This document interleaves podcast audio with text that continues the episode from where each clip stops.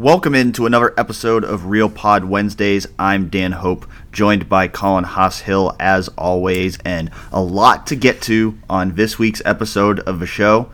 Ohio State is a Big Ten champion for the third year in a row, and for the first time since 2016, Ohio State is going back to the college football playoff. Buckeyes are the number two seed.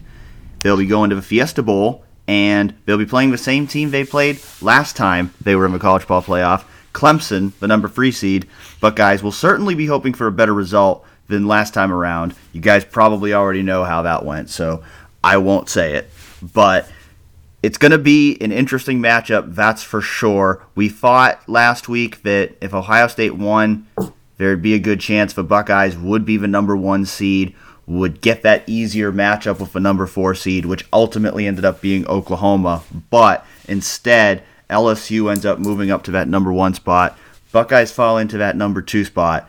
Now, pl- playing a really, really good team, the defending champion, a team that hasn't lost in two years. We've talked all year about the toughest test for the Buckeyes, the toughest test for the Buckeyes, but there's no question they're going to be in for a really tough test on December 28th. Yeah, I think you could make a strong case, and I think that I personally would make the case that, that these are the top two teams in college football. I agree, and it's and it's and it's the reason why um, there there was such talk and and and uh, the the past month or so about whether it would be Ohio State or, or LSU as as the number one seed, um, because ultimately, like like there's this there's this part about all fans I think that it's like if you beat Clemson and LSU after just beating uh, Wisconsin, Penn State, and Michigan. Like that would be that'd be incredible. Like as Absolutely. a fan, that would be really cool. And at the same time, like you also have to just sort of look at it from the other perspective as as an objective person and be like, like the other path had, had Ohio State taken it, it would have been Oklahoma and then either Clemson or LSU. And you know what? That's also pretty tough. But right now, I mean, you're looking at what I think um, and, and, I, and I'll eventually I'll go back and look at it if, if, if they if they do beat Clemson. I I I imagine like this probably has to be the like one of if not the single toughest stretches for um, any national champion if, if Ohio State actually made that happen. These last five game stretch is, is, is pretty ridiculous against five top fifteen teams. Yeah, there's no question about that this just just to get to this point at 13 and 0 and, and finish the stretch the Buckeyes did undefeated is impressive in itself. And we'll talk a little bit more about the Big Ten championship game and what certainly proved to be a tough test against Wisconsin in a few minutes. But just sticking with Clemson for now, you're you're right. If Ohio State pulls this off, it is going to be one heck of an accomplishment for the Buckeyes like you said, I think for a fan, this game is more exciting. Not not that Ohio State Oklahoma wouldn't have been an intriguing game as well, because Oklahoma's got a really explosive offense. There would have been some fun storylines in that game, like Alex Grinch playing against Ohio State, two transfer quarterbacks going head to head, and Justin Fields and Jalen Hurts, two really explosive offenses. Certainly, I think Oklahoma just from an intrigue standpoint, would have been more intriguing than if that four seed had been Utah or if it hadn't been Baylor. But Clemson's still a diff- on a different level. I, I said it last week, and I said it, I'll say it again. I think the the top three teams are on such a different level from everyone else, and personally, I, I think LSU is going to beat Oklahoma by multiple scores. I I, I, I think LSU is going to win that game big. I, I don't I don't know unless it'll be a total blowout, but I also don't think it's going to be a, a, one score tight down to the wire game. I, I, just think these top three teams are so much better than everyone else that I think with the, the extra time to prepare, I'm pr- very confident that I think LSU is going to win that game and is going to go to the national championship game. But I think this game against Clemson can absolutely go either way. And I know a lot of our listeners, or at least some of them, probably wanted to see this game against Clemson because of the history against Clemson, and it's an opportunity for Ohio State to turn the tables on Clemson and to uh, if, if you beat Clemson and you beat LSU, back to back, you leave absolutely no doubt that you're the best team in college football this year. And certainly that's what people would love to see from these Buckeyes. But I do think, from an objective standpoint, LSU getting the number one seed, that gives them an advantage, not only just for winning this game, but winning the next game too, because I think if LSU beats Oklahoma soundly, and Ohio State ends up in a four quarter war with Clemson, and whoever wins that game, that already gives LSU a little bit of an advantage going into that next game. So, at the same time, I will say right now that whoever wins the Oklahoma, who, excuse me, whoever wins the Ohio State Clemson game is going to be my pick to win the national championship because I do believe they're the best two teams in the playoff. But I also do think that if you were Ohio State, you were definitely hoping to be that number one seed because I do think it gave you an advantage. Yeah, the the reason why, um, like, I just have a simple reason why uh, that I that I think that, that Clemson is both the toughest test among these these uh, three other teams for Ohio State and um, the the one that stacks up and, and, and should be the best game. And it's like to me, to me, it just it's pretty simple and it's things that the others don't have. It's they have these three aspects. It's they have one of the best quarterbacks in college football. They're undeniably complete, and they're at the same talent level as Ohio State.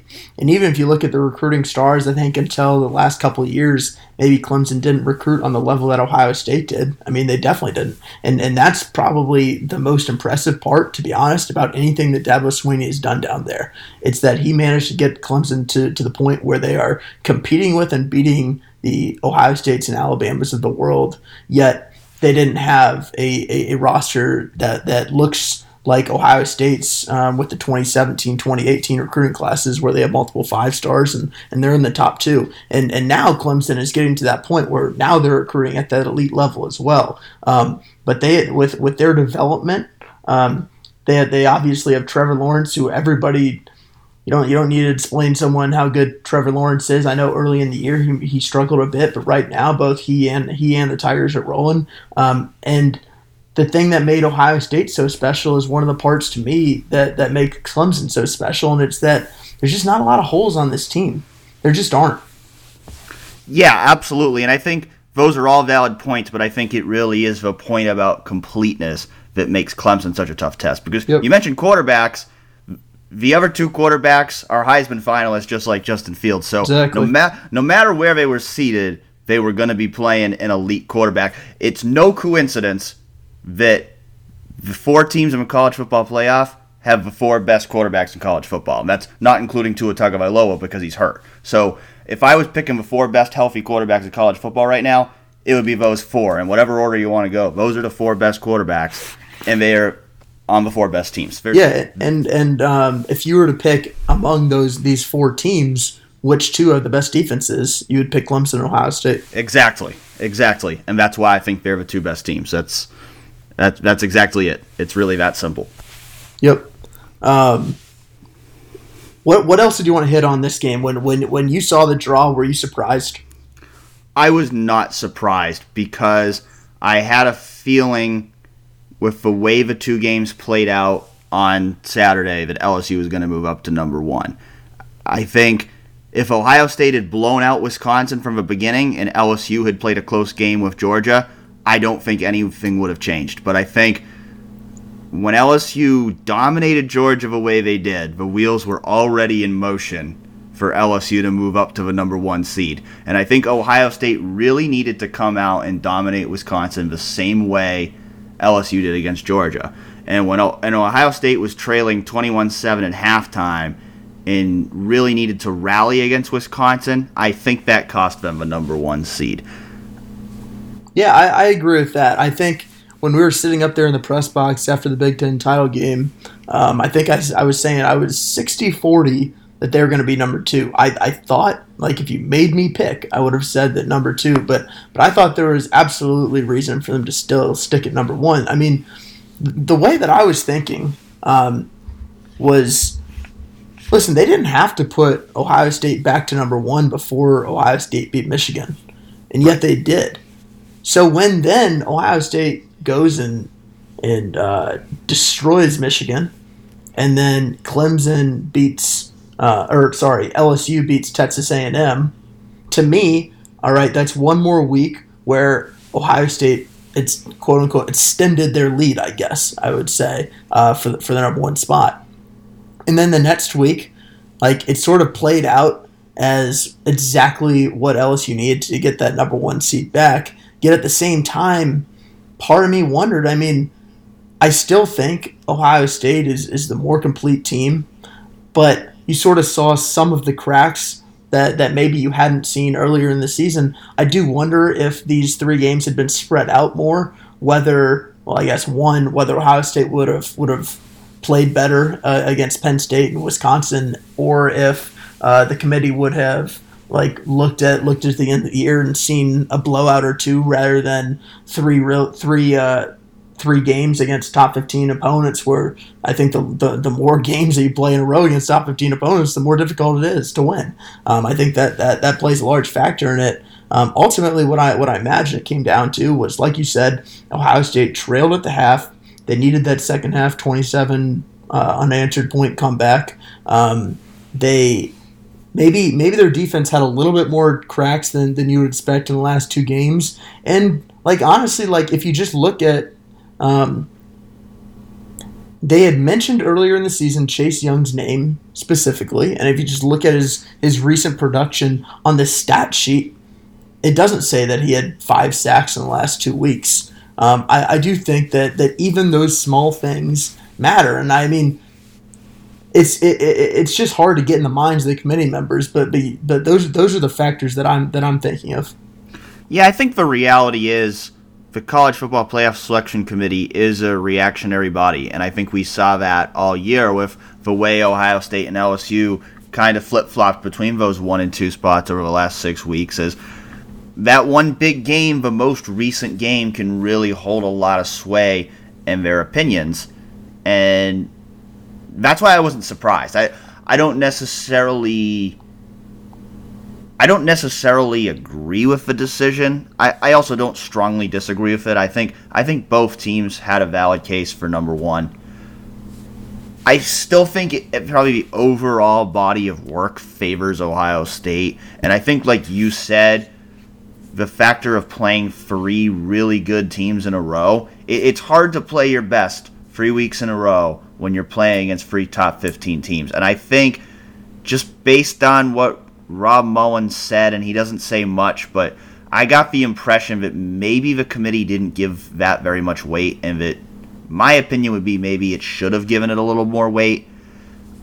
Certainly, I, I think the perception among Ohio State fans, and there's probably some truth to it, would be that the SEC tends to get the benefit of a doubt way more than other conferences, and I think Georgia was probably overrated to begin with. I don't know if they necessarily should have been number four before this week, and I think they maybe were given a little too much weight, and I think that's part of a reason why LSU ends up at number one. But I also think LSU had a valid case. I think LSU had four really big wins.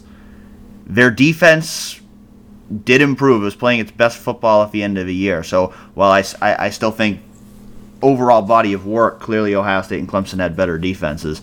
LSU did look like a more complete team in its last few games, so I think that helped.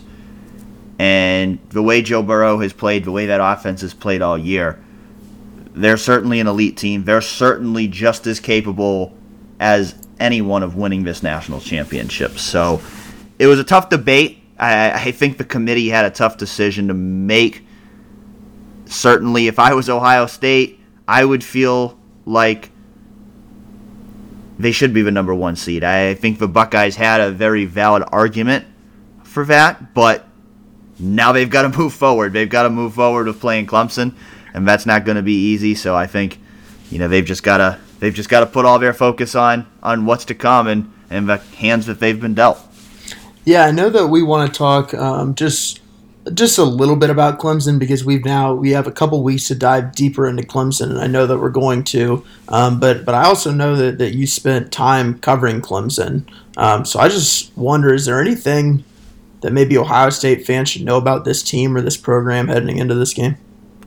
Well, you know, first of all, we're, we're talking about a program that has been the most dominant program in college football for the last five years. I put them above Alabama at this point because they've now gone two years dating back to the start of last season without losing a game. Alabama, of course, didn't make the playoff this year. Clemson did. This is a program that has consistently since 2015 has been one of the two or three best teams in college football every single year and has consistently performed at an elite level.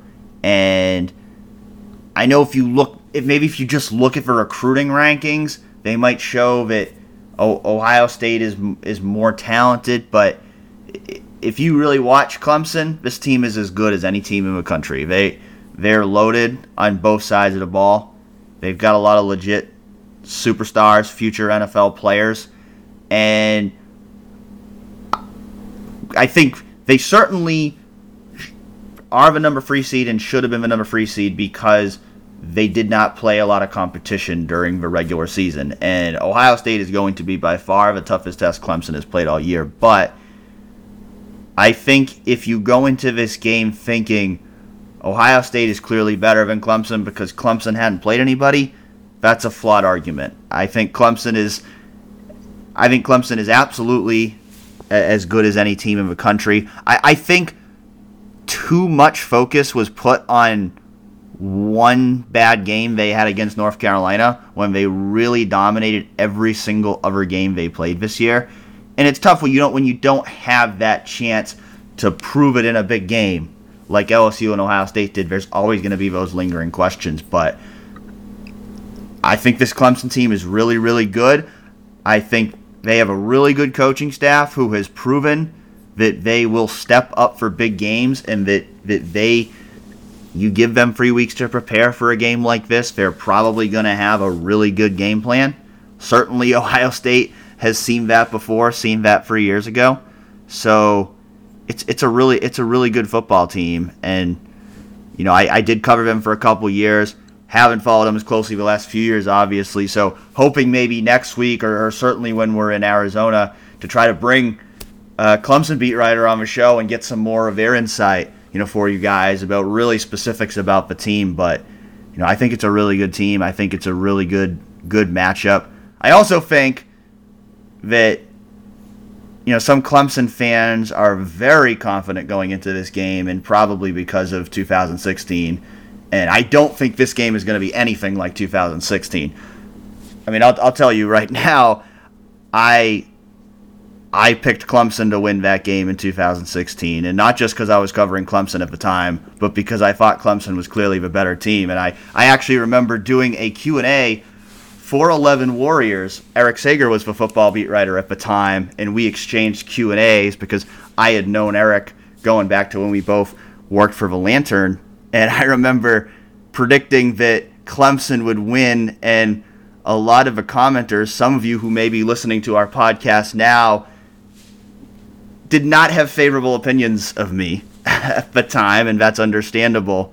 But my perception of this game going into this year is very different than it was three years ago, and that's not just because I'm covering the other team, but it's because I think Ohio State is a much better team now, especially on the offensive side of the ball, than it was three years ago. And so I think we're in for a really good game. I, I don't think I'm ready to make a prediction yet on how it's going to play out because I do think these teams are really evenly matched but I think it's going to be a really good game. Yep, I agree with that. Um, and if you want to talk about uh, the, the the commenters thought that, that you were wrong, then uh, this this this this makes it a smooth transition because there were there was a, a few minute stretch there on Saturday in the Big Ten title game that I thought I was about to be very wrong in everything that I had said leading up to that. Yeah, I think we were both wrong because we both we both felt very confident last week that this game was going to be lopsided and that it was going to be a lot like the first game. And in some respects, it was like the first game because both games in the second half, Ohio State really took over, dominated the game, and pulled away. But certainly, the first half of this game was not what either of us were expecting. Yeah, there, there's. Sorry, go ahead. Go. go. ahead. I, I was going to say that like one major misfire that that I think I had was I, I what the way that I viewed it was that the rematch was gonna was gonna help Ohio State more than it helped Wisconsin, and it turned out like at least in my opinion it was the complete opposite because at least for the first half, it just felt like Wisconsin had a really nice game plan. Wisconsin knew what it wanted to do. It knew specific either areas or, or personnel advantages that, that it wanted to that it wanted to attack, and and I think that like the Badgers, it's not like the Badgers don't know it's not like Paul Chryst doesn't know that they're at a talent disadvantage. Um, they, they have to find these small areas, and, and, and I think that I think that the first game allowed them to go back, look at the film, figure out maybe where they can attack Ohio State, and then, and then went out and did it. And I think that uh, Justin Fields' knee injury helped them in some respects. I think Jeff Okudah um, being out helped them a little bit. I think that they obviously def- they, they, blocked Chase Young much differently and, and much more effectively. Um, and I think that, that they altogether had a really smart game plan, and I give credit to them. Yeah, I agree. I think certainly, clearly, the first half, Wisconsin came into this game with a better game plan, and they out schemed the Buckeyes in the first half. They their offense did a much better job moving the ball than they ever did in the first game. We saw Jonathan Taylor break free for some big plays that we didn't see. We saw Jack Coan take advantage of what I think has been a, a bit of a weakness here for Ohio State for a little while, and it ha- hadn't really burned them yet. But I do think they've had some issues with a quarterback run all year, and that burned them a little bit in the first half. Jack Coan making some plays with his feet, and then you know certainly defensively, Wisconsin got off to a great start as well, and and they got off to a pretty good start in the first game too, holding Ohio State to to ten points in the first half of that game. But I think what surprised me was I think my feeling was this time around, without the bad weather at play, I thought Ohio State's offense was going to be sharper from the beginning. And like you said, I I do think Fields' knee injury had an impact on the game you know Ryan Day had said leading up to it that he he didn't think it was going to be a big issue, but I think it clearly was. I I think some of their pass protection issues bubbled to the surface in this game, and I think that was twofold. I think I think Wisconsin had a really good game plan for bringing pressure against the Buckeyes. They they have some really good pass rushers. They have a really good defensive front, and and I think that they did a really good job scheming up and finding ways to get pressure on Fields. But I also think he wasn't as mobile as he usually is, and so that magnified some of the issues that maybe he's been able to mask for most of the year. But Wisconsin played really well for half, and I know certainly going into halftime of this game, I was not sure whether I was going to be writing about a win or a loss. I I, I vividly remember when uh, I went back to grab water or something, and or four or five Ohio State beat writers back there, and we are all talking. Do you think? What do you think is going to happen in the second half? I remember I said I, I thought Ohio State would lose, um, and then sort of exactly what happened um, in, in some other games, but was they they made they regrouped at halftime. They, they made they made certain adjustments. Then they just altogether they just they played better. like it, it's it's fairly simple in, the, in that regard, but but sort of throughout the board they played better. Um, I think that they managed to get they managed to get drives better going, and, and, and honestly, if you look at the first if you look at the first um, the first half drives, like largely their struggles were because Justin Fields got sacked, um, and that and that that just ended drives, and and to and to me if Justin Fields was healthy, there there were a few of those that I just think he can he can make a play, um, and and he didn't. And and like Justin, I think has to be a little bit smarter, um, and and deciding when to either throw it away or run, especially with that knee. But he's also programmed in the way where he's just like he's he's ultra confident in himself he, he thinks he thinks he can do he thinks he can do certain things, and even if he has a sprained MCL or whatnot, I, I think I think he imagines he can do that. And um, and if you look at Ohio State, what what they did in the in the third quarter, they scored every time they had the ball. In the first half, they only scored once. Yeah, I remember one Ohio State beat writer who I won't name walking by us after Wisconsin went up 14 nothing and proclaiming that Ohio State was definitely going to lose the game. So that did not happen, but I don't even remember was, that, but it wasn't me. It was not you. It was not Thankfully. you. I can confirm that. But uh, there, there was some there was some Purdue Iowa feel to this game for a little bit. It, it, the first half, there was definitely some feel like you know, maybe Ohio State had run out of steam. Maybe you, you know because we we'd seen this play out before where they win a big game and then the next week they kind of have that letdown. And there was some field of. That maybe after the big win against Michigan, a win that we know that they care so much about and we're celebrating, that maybe they just weren't going to get up for this one. But again, I, I think it's another. We, we talked for much of a year about how we hadn't seen this team face adversity. We hadn't seen this team play a four quarter game. We didn't know how Ryan Day was going to be able to handle that. And again, I think this is another box checked, another test passed for Ryan Day that they were down by multiple scores. They hadn't been down by multiple scores all year, and they were down by multiple scores at halftime. And they regrouped, they made the adjustments they needed to make, and they came back out in the second half and dominated. So that's another thing we needed to see from this team. And so far, they've passed every test. I do think the I do think the flip side of that though is I do think playing Clemson. I think that's the first game all year where Ohio State has to be on point for four quarters. I think this will be the game where if Ohio State has a bad quarter or a bad half, they might not be able to recover because so far this year, every team Ohio State has played, it's had a talent advantage over. We've talked about that all year. There's only a few teams that can really match up with Ohio State from a talent standpoint. And that's why Ohio State has been able to take over and go on a big run in every single game it's played. But against Clemson, I don't know if Ohio State can do that. So I think that's going to be the big thing. Coming off these last couple games, we, we've seen the defense has had its two worst halves of the year in the last two first halves. So there's a little bit more vulnerability in a defense that had been dominant all year. They, they've looked a little more vulnerable. And I do think if you go down, if you're down by 14 points at the half against Clemson, you're probably not going to win that game.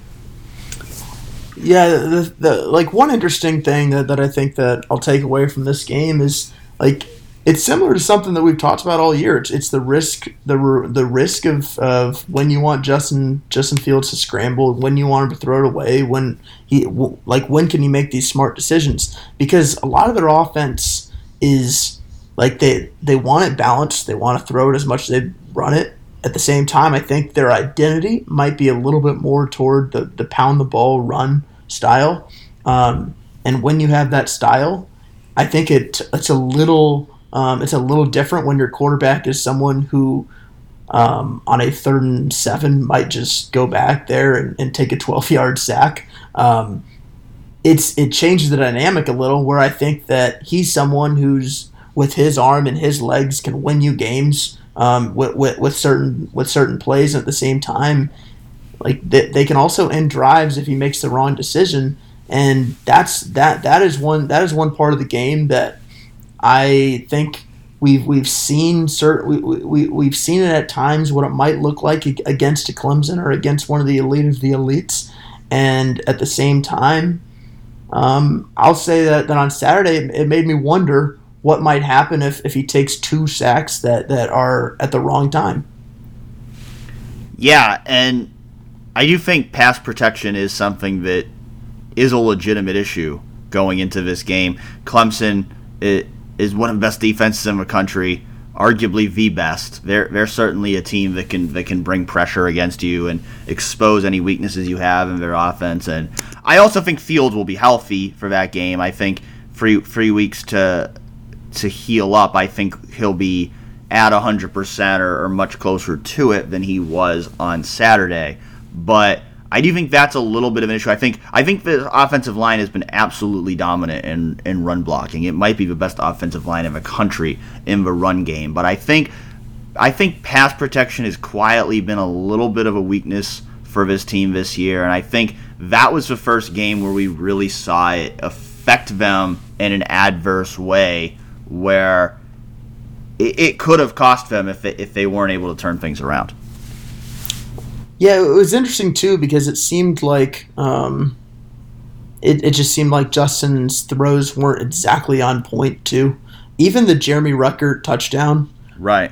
He, it he overthrew it slightly, and it forced Jeremy to make an unbelievable catch, um, which we should mention by the way too. It, it, was it was the kind of catch that, like I wrote about after the game, that like you've you sort of just been you've, you sort of just been waiting for for Jeremy Ruckert to make those kind of plays because he came into Ohio State as the second ranked tight end in his class he was honestly more wide receiver than tight end. He, he was viewed as this premier pass catching tight end. Um, and I think at this point in the year, he's, he's, a, he's a sophomore right now. He's, he's averaging one catch per game.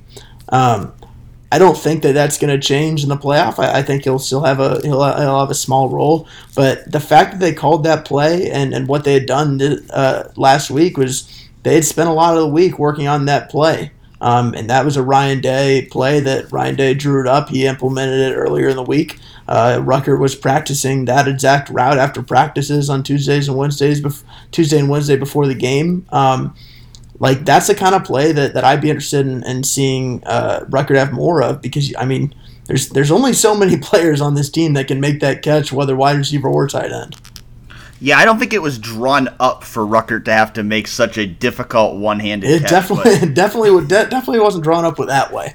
But it sure was impressive, and I, and I did notice rewatching the game and, and, and looking over some of the snaps that were played that they were making more of a conscious effort than they have all year to get Ruckert in the game on third down in passing situations, subbing him in for Luke Farrell or Rashod Berry in some situations where they hadn't in previous years. So I think that's something to watch for him continuing to be a guy that, that is on the field more in those downfield passing situations. And like you said, I, we've been waiting for that because he is the most talented pass catcher they have at the tight end position. I think Luke Farrell is the most complete tight end they have. And it's well established. This is never going to be an offense that throws the ball eight times to the tight end in a game. It's just, it's just it's just not. It's just not the way this offense is designed. But Ruckert has an ability at that position to make plays that none of the other tight ends do, and that was an example of that. So I, I think that was huge for him to be able to make that play. I think I think that was that was one of the big plays of the game. I think an, another play also by a tight end that I think was, is a play worth revisiting was the fake punt in the first half when the Buckeyes were down 14 to nothing and they're at their own 26 yard line and Ryan Day took a huge risk to attempt a fake punt. Drue Chrisman threw a perfect pass to Luke Farrell for the first down and they ultimately didn't get any any points out of that. But that was still a huge play because, for one, if it doesn't work, you're giving Wisconsin the ball in prime territory. They're probably going to score again and have a free score lead against you. So it's a it's a huge risk, but I think it did give the Buckeyes a spark, even though they didn't get any points on that drive. It helped take away some of the momentum that Wisconsin had, and it it goes in line with what we've seen from Ryan Day all year, where he's he doesn't coach scared. He's not afraid to take a chance. And when he thinks his team needs a spark, which they certainly did there, he's to be willing to take that chance and trust in his players to go make a play. Yeah, that that was that was an insane play call. I did not see it live because I had my head in my computer. I was expecting them to punt it. Um, they're on their own 26 yard line. There's only there's only so many coaches in college football that would make that play, uh, that that play call. Um, I, I I think that we've learned as much about Ryan Day's aggression and his, and his risk taking as as really anything else this year. Um, he is very willing to go for it on fourth down. He's willing to kick an onside kick. He's willing to fake a punt. Um, I think I think fans should love it because it's almost like you just don't know exactly what he's going to do. Um, he's made that sort of a staple of, of of of sort of who he is. I even go back to like he's a little bit of a risk taker in this way in, th- in this regard where um, he has belief in he has belief in his players and, and, and his young players. Like when when he puts Garrett Wilson back there after after um, muffing the ball two two the last three games, and he still puts him out there in the Big Ten championship. Like to me, that matters. Um, and to me, I thought back to when Dwayne Haskins was a sophomore, um, and he was placed in the game. It's a story that Ryan Day has told a couple times. He was placed in the game. Um, I think he threw an interception, if I remember, and then I think it was a fumble that was yes, returned for a touchdown. Yeah, it was a fumble, and and uh, and Urban Meyer and Ryan Day pulled Dwayne out Dwayne out of the game. And they put the starters back in the game. Like I just wonder if if Ryan Day would keep him in there. Like I think Ryan Day is willing to do things a little bit more on the edge that maybe Urban Meyer wouldn't have. Um, maybe maybe a lot of other coaches wouldn't have. He I think he's willing to ride talent in that way. I think he's willing to put that talent in position to be aggressive. And I think that's an exciting thing in a, in a young coach. And and it's not always going to go right. I think it's gone right more than it has um, gone wrong at this point. His fourth down success has been pretty solid. They got that onside kick against Maryland. Obviously, the fake punt worked. Like if that fake punt didn't work, that would that would be disastrous right there. You you might go down three touchdowns right there all of a sudden in the second quarter. Um, but I think I think I think Ryan Day showing that shows that listen if, if there's a chance to be aggressive in the college football playoff, like, he's going to. Yeah, I agree with that assessment, and I think that's part of why the players are so bought in to what Ryan Day and his coaching staff are doing because they do trust the players. And I think I think when you when you put your players in those kind of positions and you, and you trust them to go make a play, I think that really increases the buy-in of your players because the players themselves are going to believe they can make that play and and and they want to get a chance to go do it. And, and so I think when you show that level of confidence, when you have a talented freshman like Garrett Wilson, and you show that level of confidence in him that yeah, he made a mistake, but we believe he's going to work through it, and he's going to. Be- we believe he's going to be an elite returner. I think that just increases the buy-in that, that that guys have in you, and I think it. And I think I think you mentioned it last week that sometimes it's an investment for the future of just building up these guys' confidence, letting them work through their mistakes, and, and giving them those opportunities to grow as players. And I think Ryan Day has done a good job of doing that, all the while winning every game, which is ultimately the most important thing. Yep, this was, I think, it's interesting when, when we look back to evaluate Ryan Day's first year. Um, like at this point, it would be hard for me to see a scenario in the college football playoff unless they just get beat uh, 114 to zero that this has not been a successful year for Ryan Day. I think I think this has been a really impressive year one. Um, he's put together a solid recruiting class, uh, better than solid, um, and he has had a he, he made strong staff hires. They're undefeated. They're one of them. They have had the most dominant season uh, in all of college football. They ended the season with three top fifteen wins. Um, the last one was a comeback from from multiple touchdowns in the second half. I mean, altogether, this is really it's all Ohio State could have asked for in year one from Ryan Day. Absolutely, absolutely. And the reality is, the expectations are at Ohio State are to go win a national championship. So unless Ohio State does that, there's going to be some disagree appointment, disappointment that the Buckeyes didn't accomplish that. But just in terms of what Ryan Day has already accomplished, this is just a second time in school history that Ohio State has gotten to 13 and 0. The only other time they did that was in 2002 when they ultimately went undefeated and won the national championship. So to go undefeated in his first regular season to win his third straight Big Ten championship, to not only win all of these games, but dominate most of them and have a case for being the best team in the country. What he's done, what this team has done this year is phenomenal. And I and I hope that no matter how it plays out, like you said, you, you can't lose 31 to nothing in the playoff. I'd be shocked if that happens. But I I hope that no matter what happens from here, I, I hope that people recognize how phenomenal this season has been. Because because we'll admit it, this has absolutely surpassed our expectations. absolutely expect. I th- I think we both ultimately settled on 11 and one in our predictions before the year, but I I know there was a part of me that thought you know maybe this team goes 10 and two, maybe it goes nine and three. You're, there are just so many unknowns going into the year that I, I was not overly confident that this team was going to be a a college football playoff team. So for them to have this kind of year, it's been phenomenal. And and I hope people appreciate. I hope people appreciate that no matter what happens from this point out. I hope people appreciate that to do what Ohio State has done, and especially as a first year head coach, is unbelievable. And if we're going to talk about unprecedented, then then we can transition to the award season because Ohio State is sending two players to New York as Heisman finalists.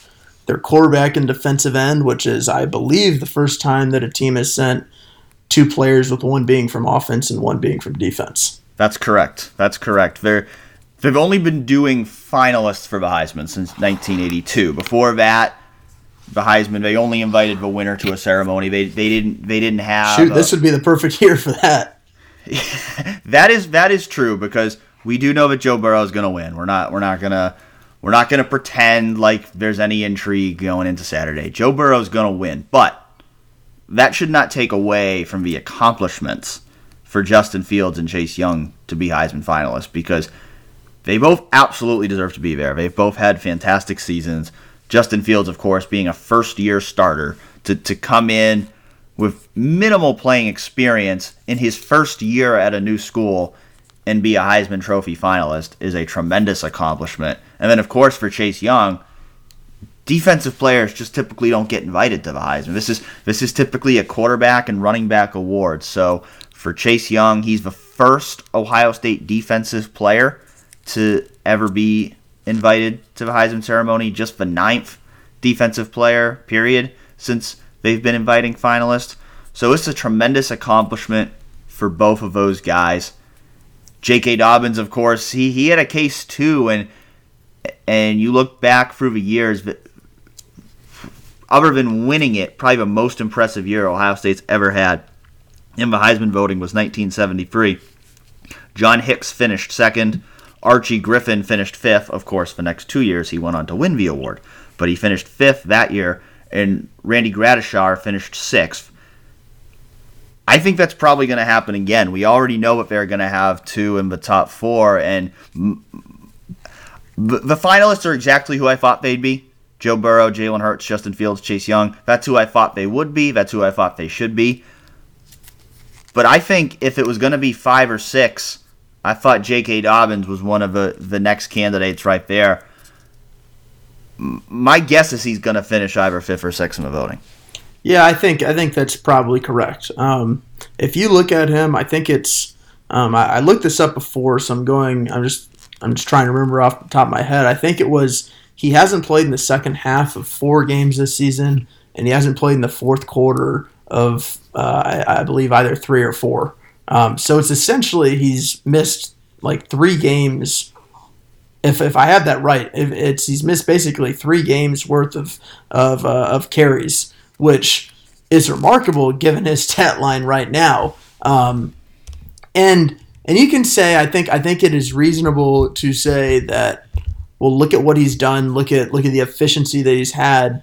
Um, he deserves a, a Heisman Trophy. Um, he, he deserves to go to New York at least. Um, but um, I don't know. I think that getting two is fine. I don't think you need to lose yeah. your mind about J.K. Dobbins not going. Like I think, sure, the identity of Ohio State's offense, in my mind, was more so its rushing than its passing. Um, but you know, I, th- I think the Buckeyes are going to be okay not having him. And guess what? Like the other running backs, it's not like he was competing against guys who he was obviously significantly better and he had significantly better stats. The stats are relatively the same. And sure, he didn't play as much as, as some of the others, but you know, um, that that he's not he's not also demonstrably better than them, and at least in my mind.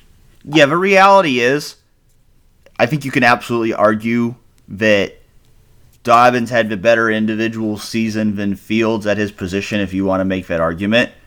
But Fields and and, and Young are the two biggest reasons why Ohio State's 13 0 right now. JK's right up there, but without Justin Fields, Ohio State is not 13 0, and they're not the number two seed in the college football playoff.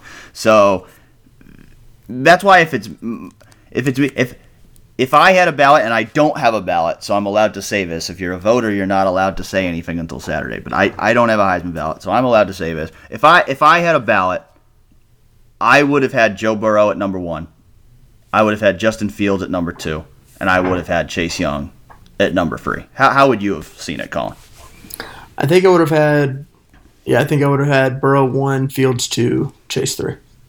Yeah, and and I, I did say a couple weeks ago, I would have voted for Chase. He he didn't have big games in the last two games, and a lot of that's not his fault. He was being double and triple teamed, and he was freeing up other guys to make plays.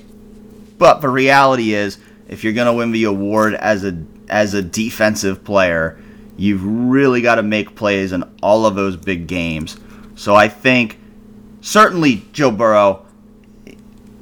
There's no way I would have voted against him for the number one spot. The way he finished the season, as consistent as he was all year, as great as he played all year, I think he absolutely deserves the award. And I think I think most Ohio State fans are going to be happy for him as a as a former Buckeye and and somebody who who grew up in Ohio, got an opportunity, and has taken it and ran with it. I think he deserves to win the award. Certainly, if you're Justin Fields Justin Fields is now going to go into next year as one of the top front runners. So if he plays the way he did this year, he'll he'll be back in New York next year, and there's a chance he'll be the one winning the trophy. And then Chase Young, probably not going to win the Heisman, but did already win the Bronco Nagurski Trophy as college football's best defensive player. I would certainly anticipate he's going to win the Chuck Bednarik Award on Thursday, which also honors college football's best defensive player. He's certainly going to get a tree in Buckeye Grove as a first team All American. And ultimately, at the end of the day, just going to the Heisman Trophy ceremony cements his place as one of Ohio State's best defensive players ever. Yep, there's no doubt about that. Um, so I know that you wrote down that um, obviously Ohio State has some All American candidates in Chase Young, and, and, we've talked about him, Justin Fields, Dobbins, and, and also Okudah. And you and you asked the question: Is there is there anyone else who you think should be a candidate to be an All American? Was there anyone who you were thinking of? My guess is whether first or second team or whatnot. I, I think I think Chase Young will definitely be a first team All American. I think Jeff Okudah will be a first team All American. I think J.K. Dobbins will probably be a first team All American by at least one or two major voting bodies, which is enough to get him a tree. Justin Fields, I think, will probably be a second team All American because I think Joe Burrow is going to sweep all of those.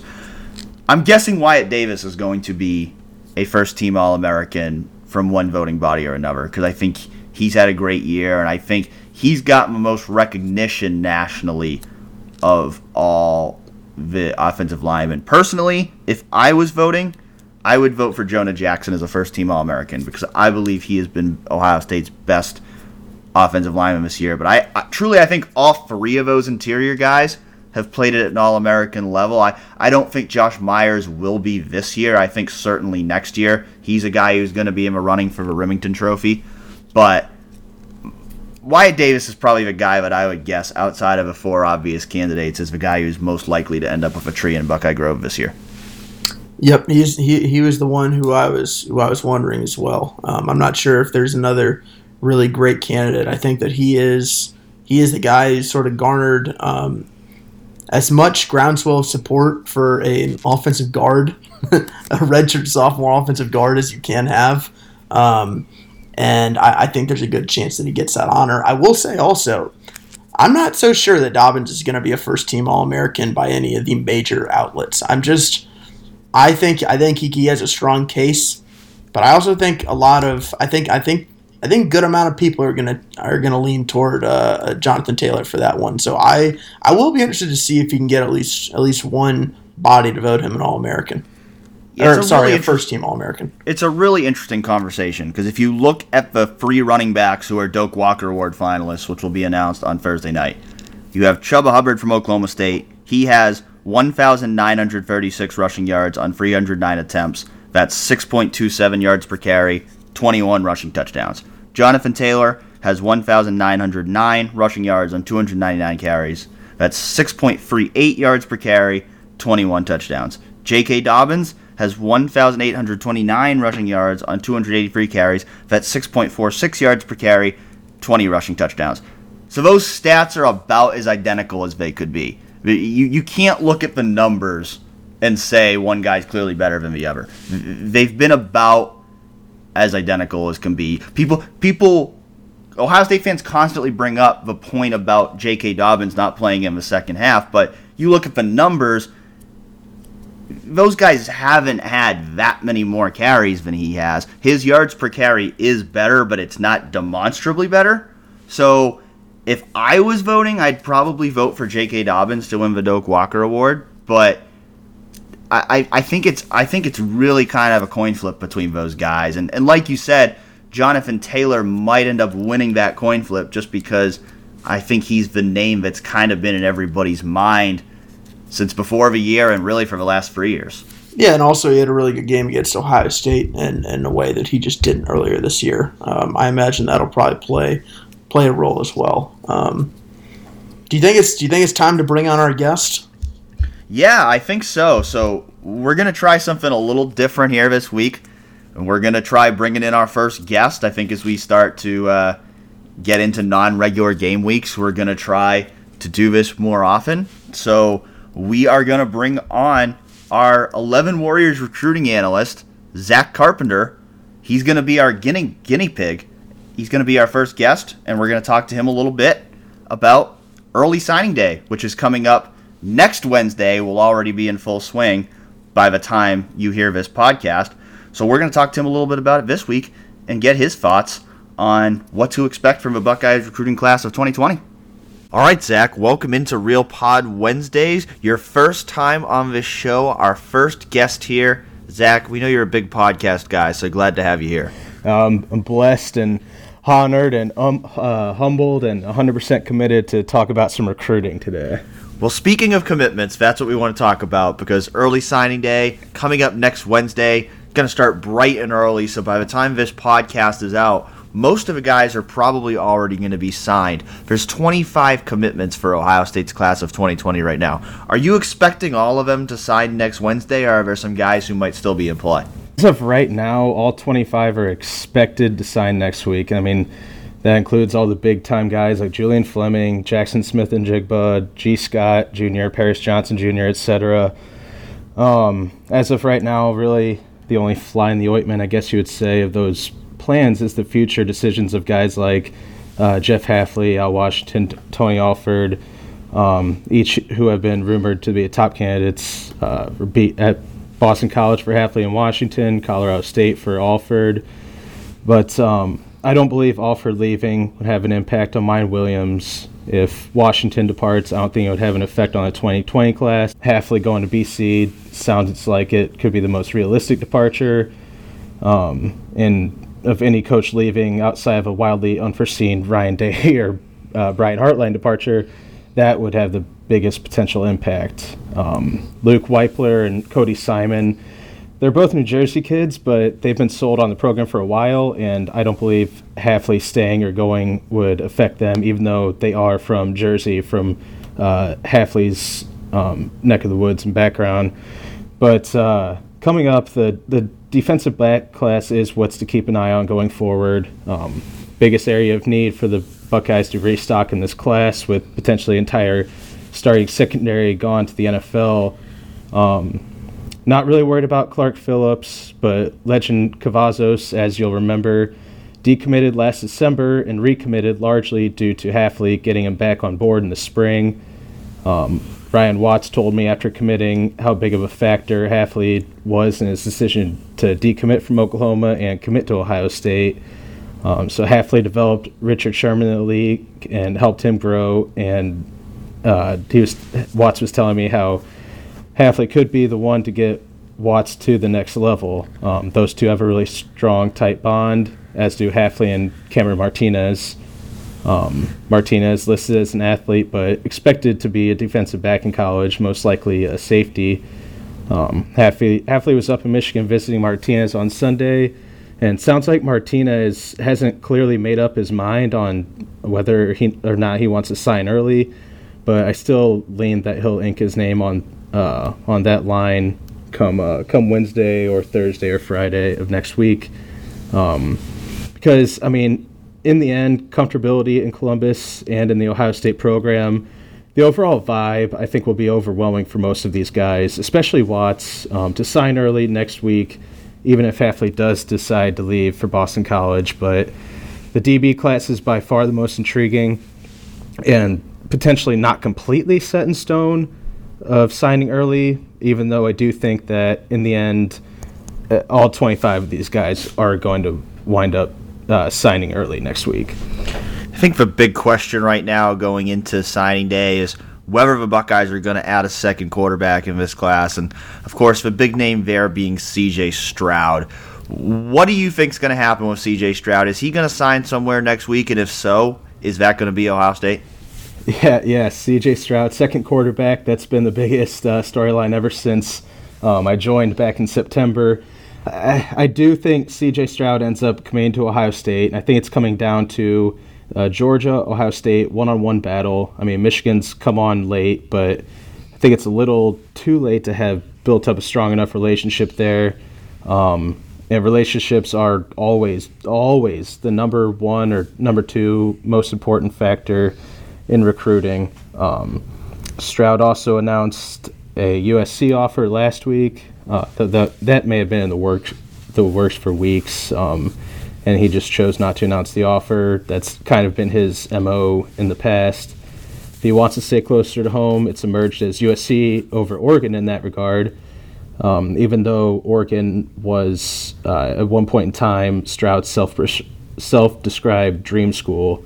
Um, he took Stroud took official visits to Georgia two weeks ago, Michigan last weekend, and a hugely important visit to Ohio State this weekend, official visit. So I think an interesting part, um, I think another interesting part in Stroud's recruitment could be uh, whether or not um, Jake Fromm decides to enter the NFL draft. That might just be a, a small um, part of the scenario, but could be a slight factor, I guess, um, if uh, depending on Stroud, if he wants to wait to sign um, in February, might, uh, might see where uh, Fromm's mindset is. If he's um, taking Georgia, if he's thinking Georgia is the top destination. Um, but in the end, I do think it, it's my gut feeling that Stroud will end up taking this official visit to uh, to Ohio State this weekend, and uh, it's his last visit before the early signing period and I think that'll be the weekend that cements his decision, and he'll stick with his original commitment date of December 18th, and I believe that will be to the Buckeyes. Any other potential surprises on tap next week? Anyone else that could sign that's not currently committed? I I don't think so. There obviously there are possibilities of.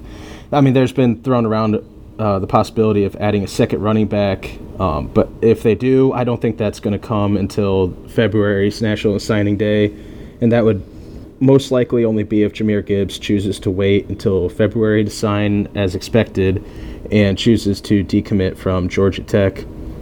Um, EJ Smith, I know, is off the Buckeyes board, and I believe uh, Cavontre Bradford is as well, but I'm not 100% certain on Bradford. Um, defensive end is the other big need, uh, or at least a need for a pure pass rusher. And Tyler Baron and Xavier Carlton are the two to watch there. Uh, Baron's, uh, Baron said a while back that uh, he will make his he will announce his decision on Wednesday, the first day of the early signing period. But uh, that, that's going to be Tennessee. Um, that I, I that I feel like that's almost a lock at this point. Um, his dad, Patrick Abernethy, is an assistant coach there, and I, I just think that's a lock, especially with Tennessee sort of bouncing back from that uh, pretty terrible start at the beginning of the season. And as for Carlton, uh, there's a chance uh, that he could end up committing to Ohio State, but I, just think that's such a difficult pull uh, away from his home state of Utah, where, where I mean, it, it would be a pull from one of the Pac-12 schools, any of the number of Pac-12 schools that are after him. I mean, pick a pick a program and pick a Pac-12 program, and they have they are making their pitch to him. I mean, Washington and their new head coach Jimmy Lake, um, who's the team's defensive coordinator and uh, was the coach in waiting, is now obviously the the new head coach taking over for Chris Petersen. He's got a reputation as a strong, aggressive recruiter who uh, kids gravitate toward. Uh, he was in Utah making Lake and a couple other Husky coaches were in Utah making an in-home visit with Carlton on Monday night.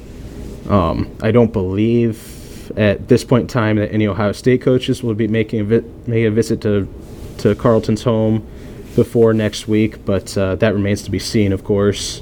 But um, yeah, as far for Carlton, Washington, uh, Utah, Cal, UCLA, they're all going after Carlton fairly hard, and I at this point, he's I don't believe he's an Ohio State lane. We'll talk more about this in the off season, but right now, who are just two or three players that Buckeye fans should be most excited about landing next week? The the obvious ones are Julian Fleming and Paris Johnson, right? I mean, they're they're the flashy five stars who've got it all and all the tools to make an early impact. Um, Fleming, I would equate to a five tool prospect in baseball he's he's got it all. He's got size, length, speed, great hands, toughness, versatility. I could easily see him being that Garrett Wilson type who gets early playing time and makes an instant impact, even maybe in uh, week two at Autzen Stadium when they when they go up, up against Oregon to start next season. Um, that receiving core next year, the Buckeyes receiving core is just going to be absolutely lethal. With Chris Olave coming back, Garrett Wilson more developed, more refined and then you're going to have Fleming as the projected number three potentially, um, with Hit Fleming battling Jameson Williams and maybe even Jaxon Smith-Njigba for that for that number three spot. Um, it'll it'll just be interesting to see who they who they choose to fill that slot role with in 2020. Since Mookie Cooper, I think will end up being a redshirt guy, just because he'll he'll need that extra year after sitting out his senior season over in Missouri and I think I could see Fleming or Jaxon potentially filling that that slot role.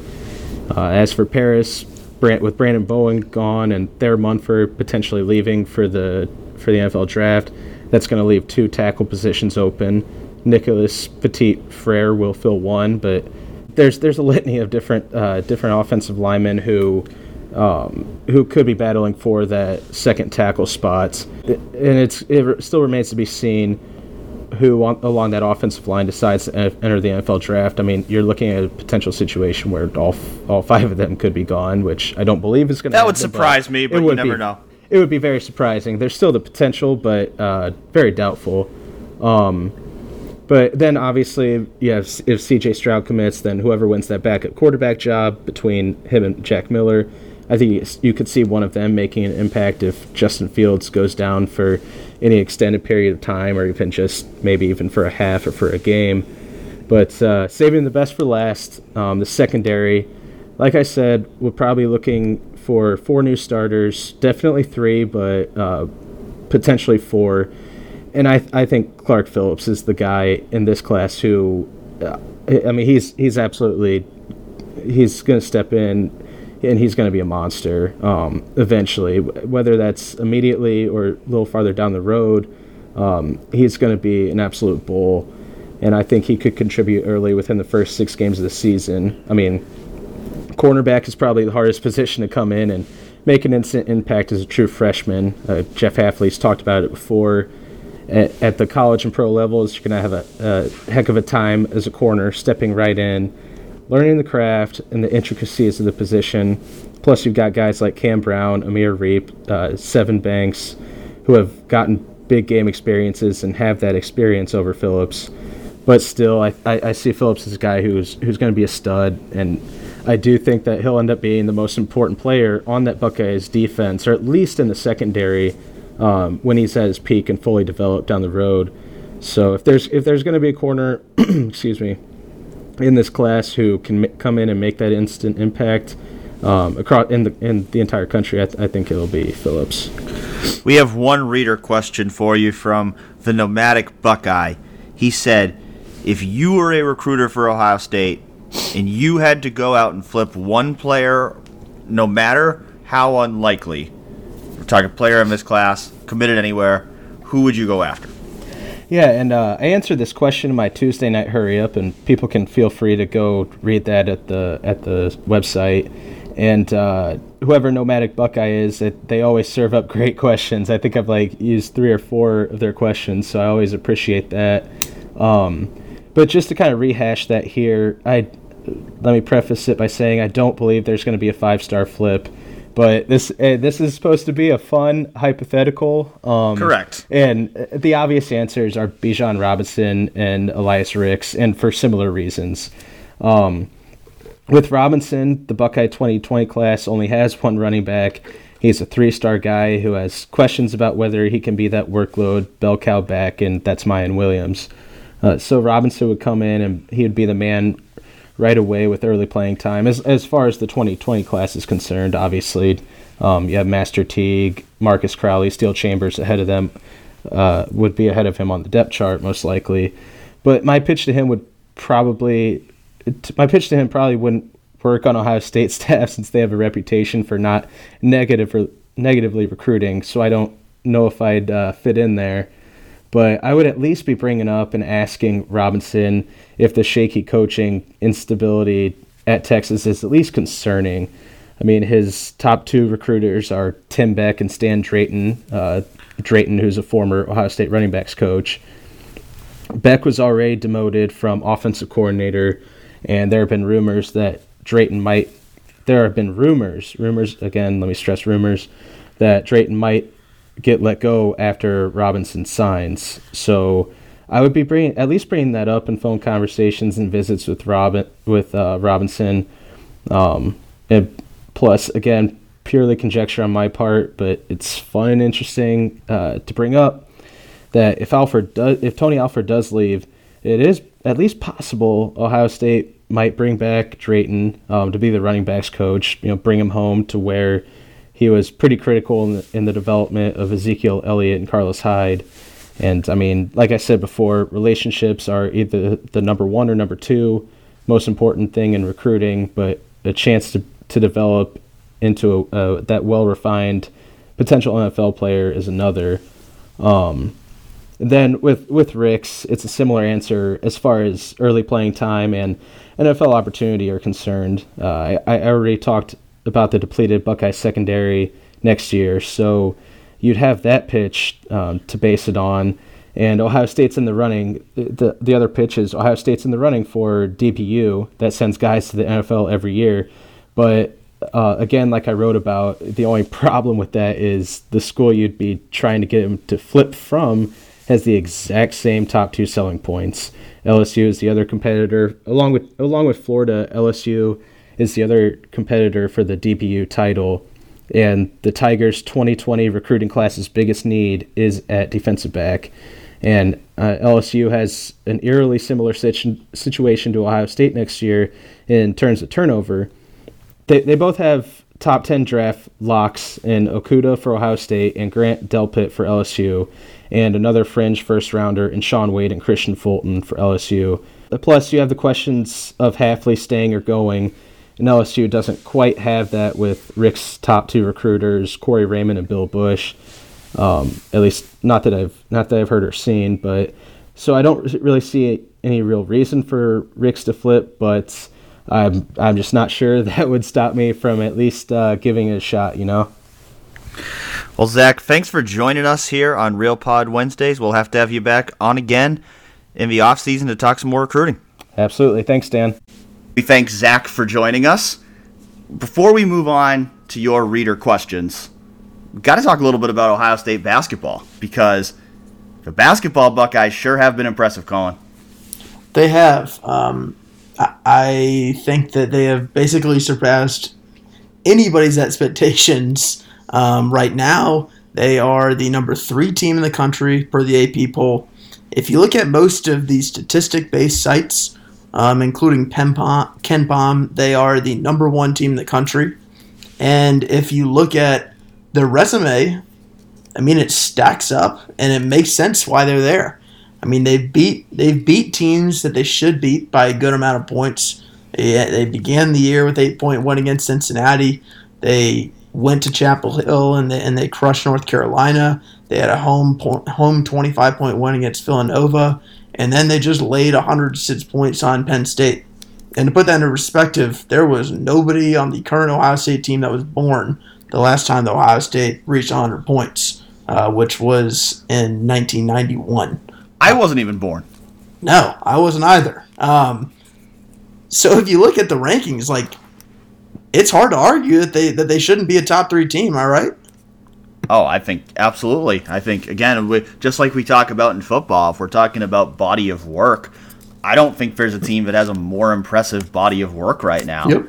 than Ohio State. Just looking at the the wins they have. I mean, go, going on the road to North Carolina, we, we talked about it last week on this podcast. I know we were both nervous that by the time Thursday rolled around and people were listening to the podcast, that we were going to look like idiots for predicting Ohio State to win because the reality is that was a guess. We were we neither of us thought Ohio State was going to blow out North Carolina the way it did, and certainly, I think it helped their case that Armando Bacot, or I don't know if I'm pronouncing that correctly, but their got their Baycott big- right. Armando Baycott, their their star freshman post player, who's really their second best player after Cole Anthony, got hurt early in the game. I think that really hurt North Carolina. Ohio State was able to exploit that. But to go on the road with a young team, as Chris Holtmann keeps talking about so much, and, and to do that, and to have already done that against Villanova at home, and then to come back on Saturday and do what they did against Penn State, now it's it's no longer a fluke. Now this team has delivered impressive performance after impressive performance, and sure, it's still early in the year. It, it, it still might be a little early to start making proclamations about this team, but we were talking last week about the ceiling. I think we know now the ceiling is certainly Final Four. I, I, I don't, I don't, I'm not saying they're going to get there yet, but this is a team that certainly has that kind of potential. I, I think the way that they won those two games last week against North Carolina and Penn State tells you that this team has that kind of potential. Yep, I think I think it has that potential. I think it is interesting. I mean, Chris Holtmann is never going to be one to walk out here in, uh, in a press conference in December and say that his team is good. Like he is, he is really good at saying his team isn't good, or at least saying that this team has a lot to work on. And and right now, the thing that he's continually preached now for a couple weeks has been that no one knows how good they really are right now. And I think, listen, I think there's a little bit of that that is true. Um, if you look at so Cincinnati, that Ohio State beat by eight, they lost to Bowling Green. They barely beat Valparaiso. Um, if you look at Villanova, Villanova's still a young team. Um, I think it's it, it, dropped down to, to into the 20s right now in the AP poll. It's not the top 10 win that, that it was at the time. Uh, North Carolina has struggled a lot more than, than most North Carolina teams do. Um, and they also lost Baycott early in that game. Um, honestly, I think Penn State. I mean, they just the thing is, it team seems to get more impressive as it goes. I think the Penn State win was as impressive as any of these, just because like going into that game, I, I like I don't know. There's part of me that thought that, that the Nittany Lions were actually going to win that game. Um, and it was and it, and, it, and it was largely because it was a little bit of a short turnaround. It was only three days after the the, the road North Carolina game. Uh, I think Penn State this year is actually pretty solid. Um, it's a tough team. It is a team that's gonna that that will uh, prey on Ohio State's mistakes, and then Ohio State went in there and then beat them by 32. And I think that what we've learned right now is this team's really, really good. I am. I, I want to. I want to wait till till the end of December to, to sort of get a grasp on like, is this team is this team great? Like like is this team gonna have staying power in either the top five or the top ten? Um, I, it, it, it's always too early to, to proclaim that, but right now, like there are certain parts of this team that are absolutely um, to be sustainable. I mean, number one to me is defense. Like I think this is a really really strong defensive team coached by a, a really smart defensive coach. Um, before Penn State had held everybody under 60 points and 40% shooting, and then sure Penn State I think scores above 70 at the same time, they lose by 30. Um, so if if you look at this Ohio State team, I think there's a lot to like and and sure what Holtmann has said is true. They don't exactly know how good they are right now, but there's no doubt that that they are um, one of the one of the very best teams in the Big Ten, which makes them one of the better teams in the country. So, staff that resonated with me last week after a North Carolina game from ESPN. Four four teams ever have beaten two top AP top 10 teams by 25 points in the same season. The first three teams to do that were 1967 68 UCLA, 2000 2001 Duke, 2015 2016 Villanova. And all three of those teams won the national championship. So I'm not saying Ohio State's going to win the national championship. It is early. Surely we, we don't know right now if Villanova and North Carolina are as good as people thought they were going to be going into the year. The early impressions would probably be that they're not. But I do think that shows the gravity of what the Buckeyes have accomplished. And I think compared to last year, where Ohio State really outperformed expectations early, but I really don't think they had really played anybody. I think this year, the Buckeyes have. We knew going into this year the Buckeyes were going to have a tough non conference schedule. And so far, they have handled that as impressively as anyone could have imagined. So, and also you can just look at the eye test. Like uh, if we want to call it that. Like last year, like you didn't look at that team and say that's a top five team. But if you look at this team, you can absolutely make that case. I think there are a couple players that I would name as like swing players almost. Like, can this team be great or will it be good? Like that I'm that I'm interested to see just their progression as the year goes on. It's like right now, like Duane Washington Jr. He's shooting 53% from three. That's unsustainable. That's not gonna that, that, that will not be the case in the spring. Yet, can he stay above a 40% three point shooter the rest of the way? Like, is that possible? I think that I think that that offense that, that he has, uh, um, I think that I think that's really key in that guard spot. I think Caleb Wesson. I'm interested to see just how his year progresses. The last two years, um, as as they got into to the later half of the regular season, his body sort of started to deteriorate a little a little bit. He got out of shape a little bit more. Um, from what I can tell, he's staying in shape right now. It's I, I, haven't seen any signs uh, that, that should concern right now about that. I'm just interested to see how that plays out. Um, I think EJ Liddell has flashed recently. Um, I'm interested to see what he could be by the end of the year. I think that what he what he is right now versus what he's at the end of the year, I think that there's there's a wide margin there. I think that he could be really good as, a, as an off the bench scorer and at, at the four position. Um, Luther's been pretty solid right now. I just want to see if he can uh, maintain that efficiency. And also, like DJ Carton against North Carolina, he had six points, shot twice. Um, it, it, I, I want to see does does he continue to, to take this role, or is there a point in the year where he maybe makes a jump and sort of starts to take over games a little bit more? I think I think there's I think there's some interesting parts of this team, and and especially like some of those guys I mentioned. I think I think there's room for for even for them to improve and for them to develop. And right now, it just seems like everyone's got such a defined role. I want to see whether they can stay in them and, and get better within those roles. Let's get into some of our reader questions for this week. Starting off with one that was asked by Wolverine Killer, what which I name. think, which which it leads into what his question is, and it's a it's an interesting question. The question is, would you take the winning Mega Millions ticket with the caveat that Ohio State would only beat Michigan one time in the next 30 years? You would remain anonymous, but would have to live with knowing you caused pain to Buckeye Nation for three decades. Would your answer change if you couldn't remain anonymous? Well, I'll be completely honest. The answer to the first question is yes, I'm getting my money. If if I can remain anonymous, I'm I'm I'm getting my money. I I'm also not a fan as much as I am an ob- objective observer of the team. So I'm sure if you were asking someone who is a diehard Ohio State fan, it'd be a tougher answer for them. But to me, if if I have a chance to make life changing money, uh, there's no question I'm taking that if I can remain anonymous. It's not even. It's it, not even a question. I will. I will run and take that ticket. You know what? If I'm anonymous, listen. I didn't grow up an Ohio State fan.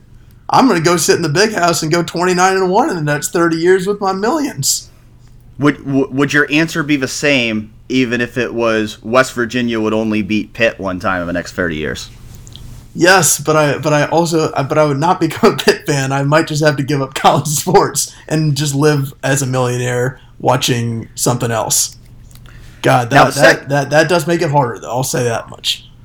Now the second question makes it more interesting because truthfully that's the reason why I don't play the lottery in the first place cuz cuz you hear all the stories about people who win the lottery and then their life ends up you know, going to a bad place. And usually the reason why that is, is because everybody finds out that they're now a millionaire and people try to take advantage of them. So yeah, I do love that you don't play lottery just because you're afraid to win it. That's that is a baller. That's a baller move. Well, that's that's, that's, that's not. That's actually not the only reason. I I I only gamble in situations where I can give myself the idea that I that I have some control over what happens, whether that's playing poker or making a sports bet that is educated based on the team that I believe will win or how many points they will win by.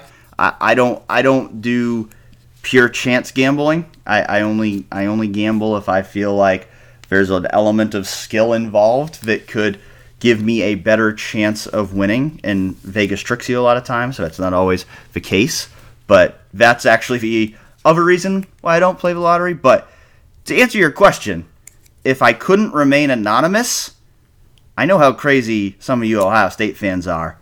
If if people could look up where I lived and knew that I was the reason why Ohio State was going to go 1 in 29 against Michigan for the next 30 years, I don't want that smoke in my life. So, no, I wouldn't.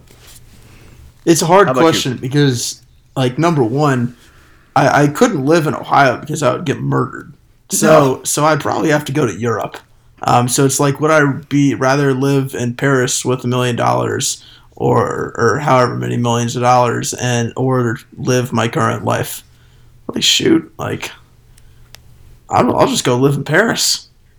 How many? wait, wait. How many millions for a Mega Millions ticket? I don't play lottery, so I don't know. You say that was that was not specified. All right. So, so like, if we're going, I think we million, can assume. Oh, I think shoot. we can assume that it's an amount of money that you would be set for life with beyond beyond any any reasonable reason to lose your fortune. Yeah, I mean the real the real worry with this is like, will I get murdered? that's that's yeah. that's my number one concern. That's a valid concern. That's a valid concern, yeah. and I got. I mean, Buckeye Nation is everywhere. So it, it, it's not unless you're going to some remote island where nobody will know your existence. I think you're in danger with this one. I'm taking my millions. I'm going to Paris. There you have it. There you have it, folks. Colin would not turn down the money. It's, it's a fact. Moving on to other questions now. Samaic asks us the advantage Ohio State or Clemson playing in the desert.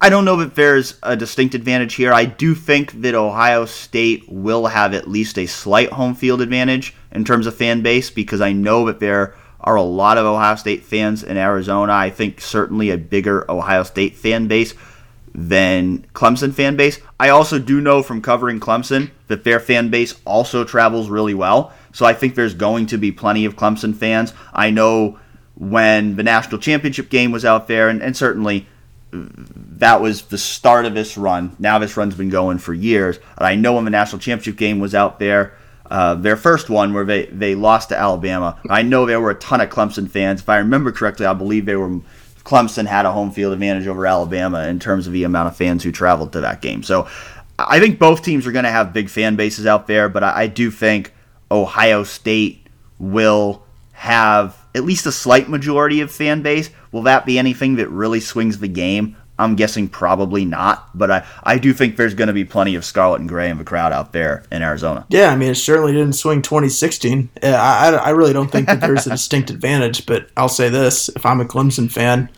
yeah, I if I wouldn't mind playing Ohio State back where my team just won 31 to nothing. That that is a good point. That is a good point, Colin. Gin and Juice. By the way, I, I, need it. I need set me up for a little softball here so I can um, tell Ohio State fans that their team is good after saying that I will allow their team to go one and twenty nine, and then also reminding them of what happened in 2016. Colin is Colin has made some enemies out here, man. Gin and Juice asks us, maintaining the current structure of a four-team playoff, which playoff model would you prefer? The BCS or CFP committee? That's a that's a good way to frame that question because I think we certainly both agree four teams is better than two. I like I like the committee. I like I like there being a human element to it because I don't think there's any perfect computer formula. I don't think there's I don't think there's any perfect system here, period. The reality is expansion, no matter what, there's never going to be a system here that makes everybody happy. College football is just too it's too broad, it's too complex. It's it, it doesn't work as neatly as the professional sports leagues do, where everybody can play each other and then you can have standings that make it clear. There's, there's just not a good way to do that in college football where it, it becomes absolutely clear without any debate on who who goes to the postseason and who doesn't. But I do think it's better to have a human element. You're not always going to agree with their decision, but I, I do think it's better to have people who can critically think about what the playoff field should be than simply relying on a mathematical formula. Yeah, it's not it's it's not needed all the time. I think I think often it would either have the same four teams or basically the same four teams um, in, in, a different order. Um, I, I would I would do the committee too. I don't think it, I don't think it's a giant deal though. Um, I think that I think that it allows maybe maybe the way the public wants to um, think about college football and think about the teams in it. I think that um, it's not like public pressure, but I think if the public is viewing something in one way, uh, all of a sudden the committee starts to view it in the same way, and you can view that as good or bad. But I think that, um, like at least in my opinion, it has made people think about losses differently. It has made people um, value value um, value wins, and and also realize that if you lose by one to the number one team, it's not a terrible loss. And and I know that some people just see a loss as a loss, but I think I think it does add a little human element, um, and I, and I think that's good. A lot of times it doesn't ultimately matter, um, but but sometimes, um, especially back in 2014 when Ohio State got in, I, I think it does matter. And I, I like the committee. I think that the committee I don't I, I, the committee is definitely imperfect. The committee will forever be imperfect. Like you said, I don't think there will ever be a perfect system, but I think at least it's a step um, in a better direction while Colin was talking, I looked up, a, I found a link, quote unquote, BCS proxy rankings that uses some of the computers that BCS used and, and polls to simulate what the BCS would look like. And their rankings would have been LSU number one, Ohio State number two, Clemson number three, Oklahoma number four, even Georgia at number five. So to back up Colin's point, this year, it wouldn't have been any differently. It would have been the same result. This was also as clear cut a top four as the committee's ever had, so I don't know for sure off the top of my head whether it would have been that way in previous years, but I do think Colin's right. I think in most cases, it, it's going to play out about the same way. I do think the committee is the better option, though. Gin and Juice also asked us, what are our opinions about eliminating preseason rankings? I remember we were asked about this earlier in the year and we discussed it. I think we both agreed that it's as uh, media members who like having things to talk about, we're probably not going to eliminate them. It's just part of a sport. I also don't, again, if we're looking at this year, I don't think they had any effect on anything because Clemson was ranked number one going into the year, and they ended up at number three. And I'm pretty sure Ohio State was ranked ahead of LSU. I don't remember for sure on that, but I think I think people worry a little too much about the effect that preseason rankings have sometimes. I think typically things tend to play each other play themselves out and I don't know if they have as much of an impact at the end of a season as people might think. Yeah, also preseason rankings will literally never go away. Like we're Yeah. Oh, eliminating preseason rankings. Like what is how I'm not sure how we how the world would go about doing that. Is no one allowed to, to rank anyone in preseason? Like I don't. That's that's impossible. So I even if even if you didn't have a AP preseason poll, Yeah, then- people would still have preconceived notions about teams. It uh, unless unless you sequestered the college football playoff committee all year long and and and didn't uh, you know you if you I don't even know how you do. You have to, you'd have to find 15 people who have never watched college football in their life and know nothing about them and sequester them all year and then put the numbers in front of them and have them make a pick. That's the only way you're going to go into this without having people having preconceived notions. And I don't know if that would be any better. So I, I think it's just the, I think it's just the way it is. Seattle Linga asks, I understand the players were given week off to rest, relax, and recharge. When do they start practice again? My understanding is based on what Ryan Day said on Sunday is that this week is almost like a bye week for them. Most of the coaches are out on the road recruiting, so they'll have some workouts. Typically during this period, most of those workouts are led by either the strength coaches or they're led by the GAs and quality control coaches because the the main coaches are out on the road recruiting. That's the way it'll be until next Wednesday when the early signing period begins and then everybody comes back to campus. So they don't they don't practice much this week. Next week is going to be structured more like a game week. So they will approach next week as if they're preparing to play on Saturday. The players will end up going home for a few days, get to see their families for Christmas. Then they will go out to the bowl site uh, two Sundays from now, and then that will be their full game week. So they're going to have basically two game weeks. Next week might be a little more abbreviated because they're still finishing up recruiting, and then there's there's players getting some time to go home. But they, they will be practicing definitely next week, practicing as if it's a game week. And also, shout out to Seattle Linga, who Colin and I finally got to meet in person last week in Indianapolis.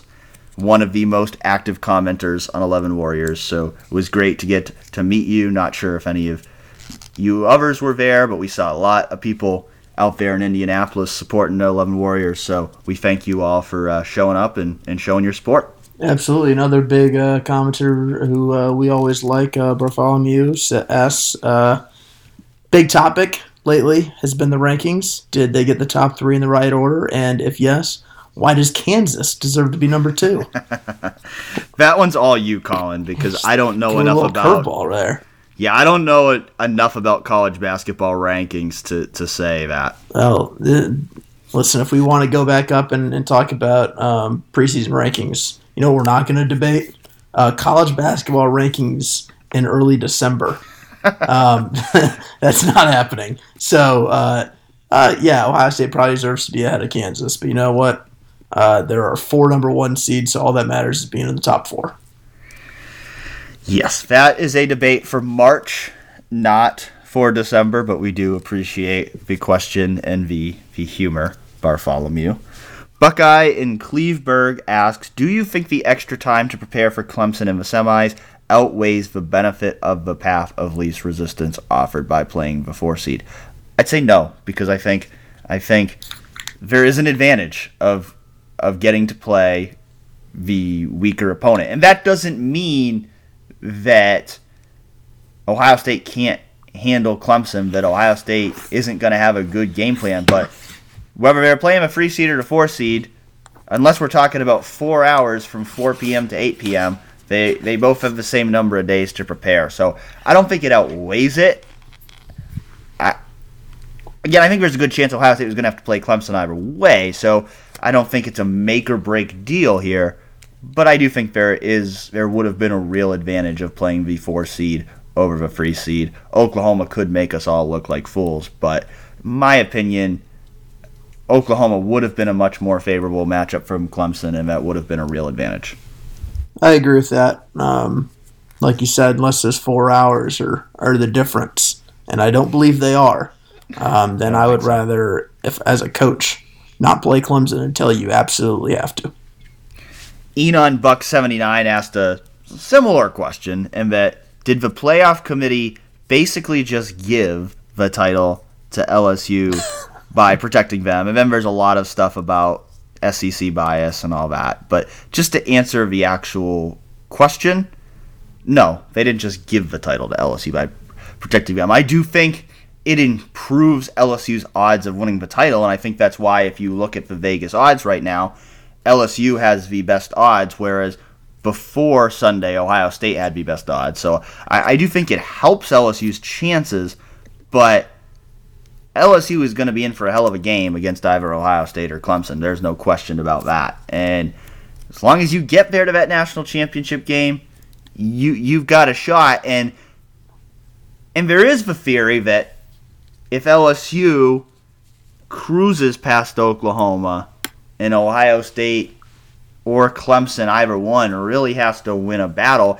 maybe that primes them a little more for that next game. I, I do think LSU has an advantage here, but I certainly don't think they've been given the title. I don't think anything's been given.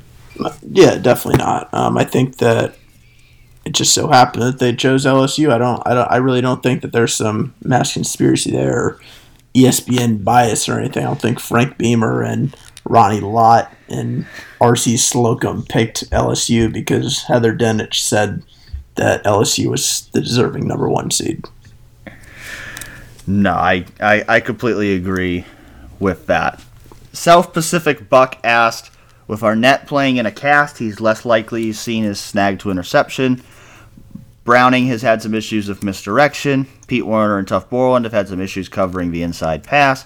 How does Ohio State's defense prepare over three weeks to give Clemson less weak areas to exploit? Well, first of all, I, at least based on what Damon Arnette said last week, his expectation is that he will be in a smaller cast by the time they play Clemson. So basically the same kind of cast he was wearing when they played Indiana when he had a 96 yard pick six. So I do think that's been an issue in terms of him getting an interception, but I don't necessarily know that it will be going into a playoff. The linebackers, I, I do think Brown, I do think Baron Browning had some issues with being confused on plays against Wisconsin. Think Tuf Borland and Pete Werner are always the punching bags for the fan base. That when things go wrong, they tend to point to those two. But I, I still don't necessarily view the linebackers is all of a sudden some big weakness on this team. I think they're playing a lot better than they were last year. I do think the defense as a whole has looked more vulnerable, so I certainly think I certainly think they need to heavily scrutinize their film from the last two weeks, and they need to find the areas that teams are exploiting and and maybe come up with some new schematic wrinkles to try to overcome that because certainly Clemson is going to have a good game plan in place to try to exploit any weaknesses Ohio State has had, but we've seen Greg Mattison and Jeff Hafley do a really good job all year of, of coming up with different schematic wrinkles and and making adjustments to find ways to put their guys in, in position. So I think they'll have a good game plan. Uh, certainly, Clemson is going to expose any weaknesses if you have with Trevor Lawrence and Travis Etienne and, and Tee Higgins and Justyn Ross, but I, I think Ohio State will have a good game plan in place. I still don't think there's any major weakness that a team is going to be able to exploit over and over again. I, I, think they just have to really execute well, and I think the last couple weeks have shown that if they don't do that, they can put themselves in an early hole. Yeah, it's also important to remember that the I think the last three weeks they've played what are probably um, the, the the three better the three best offenses that they faced um, this year. At least I, I, at least I think I agree. No, I think that's absolutely. I think that's reasonable to say, and, and I think back to back to back, it's only natural that you don't you don't just kill it in every single game. It's not like you it's and and they really ha- they haven't gotten. Um, I think that there are small things that that they that they've gotten picked apart, but like they gave up 21 points last week, and I know that they were down at half, so I think it I think it just viscerally looked a little bit different than that, at least for the first half. Um, but they've made smart adjustments in games. Um, I think that that is something that really matters and absolutely will matter against Clemson. Um, and I think that you give them a little bit more time to heal. You give, um, I think their cornerbacks were definitely banged up a little bit.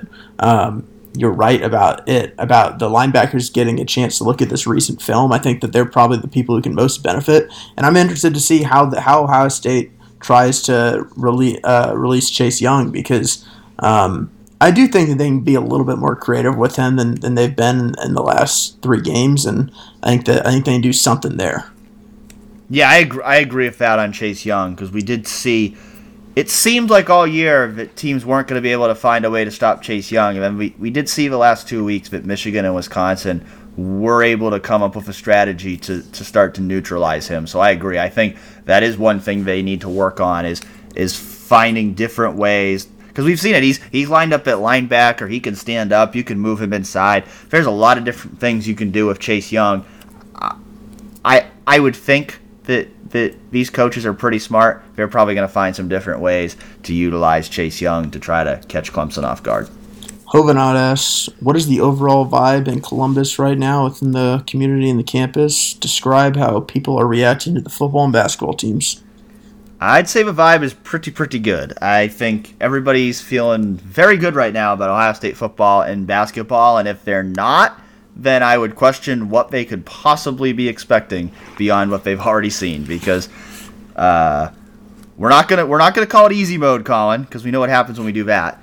But uh, right now, oh, things are. It's a pretty good time to be a Buckeye right now.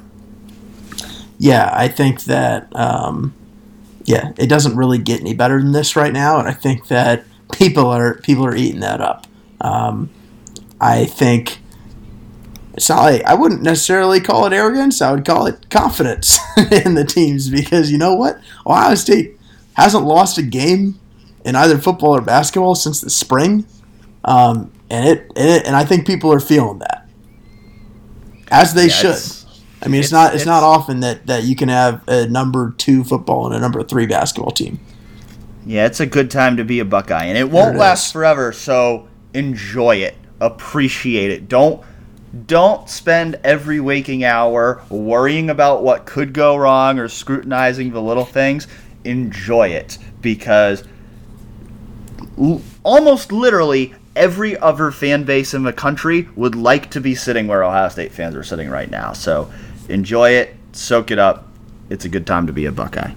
Zimio7 asks about he asks he asks about Ohio State he hasn't seen Ohio State run intentional misdirections. He thinks those would work with Clemson's defensive line.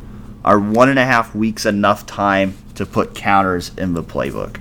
It'd probably be a better question for someone who's actually has coaching experience. Uh, but it probably also depends on whether Ohio State has been working on that during the year. I don't know that Ohio State is necessarily at this point in the year going to come up with a play that they've never done before and, and just try to make it a big part of their offense or defense in a two week span. But I do think there are a lot of things they work on over the course of a spring and summer, and we've kind of seen it all year where there's little wrinkles that they kind of bring out as the season progresses. And a lot of that stuff goes back to what they've done way back in the spring and the summer. So we're not privy to what the Buckeyes did behind closed doors in all those practices. There's a reason for that. They don't want the opponents to know what they're going to do. But I still believe, because, especially because of how lopsided a lot of these games have been, and the same is certainly going to be true for Clemson here. But I still believe there's probably quite a few pages in that playbook that haven't been revealed yet. And and and I would certainly think in a game of this magnitude, the Buckeyes are going to have a few tricks up their sleeve that we haven't seen yet. Yeah, uh, if you if you want to talk about like, are they going to implement a new play like that? Like some something that they're going to use more than once, like that that that's not going to be implemented between now and the bowl game. What they do is they implement all the every, all, everything like that in the off season, and then throughout the year they'll pick out certain plays that they're going to use each week. Um, Ryan Day calls it like a bucket system um, where if they want to have an outside run, then they have these options, and then they can pick within those options a certain play. Um, it's it's fairly complex and it's fairly smart and it's streamlined um, and it makes sense. Um, and so they, I don't imagine we're going to see any gigantic differences in the way that Ohio State runs. I mean, if you look at them, like their outside and inside zone run plays are what's got them to to this point where their offense, their, their run game is, is at the level it is. I, I really don't anticipate that that they're going to change that up much, and, and I don't think they really need to. Silver Sniper, first of all, he says, Colin, you spoke the conspiracy to avoid sending LSU and Clemson to Arizona existence. I was the one who, who had that conspiracy theory. I don't I don't know if Colin wants that on his name. Oh, let one. me tell you, I, I do not. Oh shoot, we haven't done a conspiracy segment with you yet, Dan. Got to get on that. Yeah, yeah, we'll we'll we'll we'll get there. Uh, Silver Sniper, the, the question ends up being about the shameless campaigning. His quote that CBS and ESPN did for LSU to be number one. Do you believe that relentless campaigning in the media and during the games creates even a subconscious bias for the committee members? And then it goes on to say more about the SEC getting the benefit of the doubt. The committee has more southern reps than any other region. What can be done to even the playing field and allow fair opportunities for other conferences to represent the playoffs? Well, I think we talked about this a little before. I, I don't I don't really believe there's an SEC bias or, or any of that in the committee. I, I you know, I, I think it's fair to say that you know, especially a team like Georgia is is probably getting more benefit of the doubt than they deserve. I, I, I, I do think that certainly, you know, the SEC does get more benefit of a doubt than some teams, but I, I also don't think that I think this idea that the networks are biased against teams gets way more played up than it should be. And and, and, and the reality is, even if you want to say that, if you if you if you think ESPN and CBS are biased against the SEC, fine. But then if I if you're looking at it from the other perspective, then then you'd have to say Fox is biased against the Big Ten because Fox has promoted the Big Ten just as much as those networks have promoted the SEC.